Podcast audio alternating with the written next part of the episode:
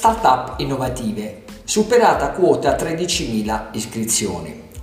L'incremento settimanale è stato di 79 nuove imprese innovative e il totale Italia delle start-up è a quota 13.067 unità. La prima regione per numero di aziende tecnologiche è la Lombardia, con 3.513 imprese, con un incremento settimanale di 7 neo iscrizioni. Segue la regione Lazio con 1529 start-up innovative e un aumento settimanale di 9 imprese. La Campania è prima per variazioni settimanali, più 13, e terza in Italia per numero di iscrizioni, 1141.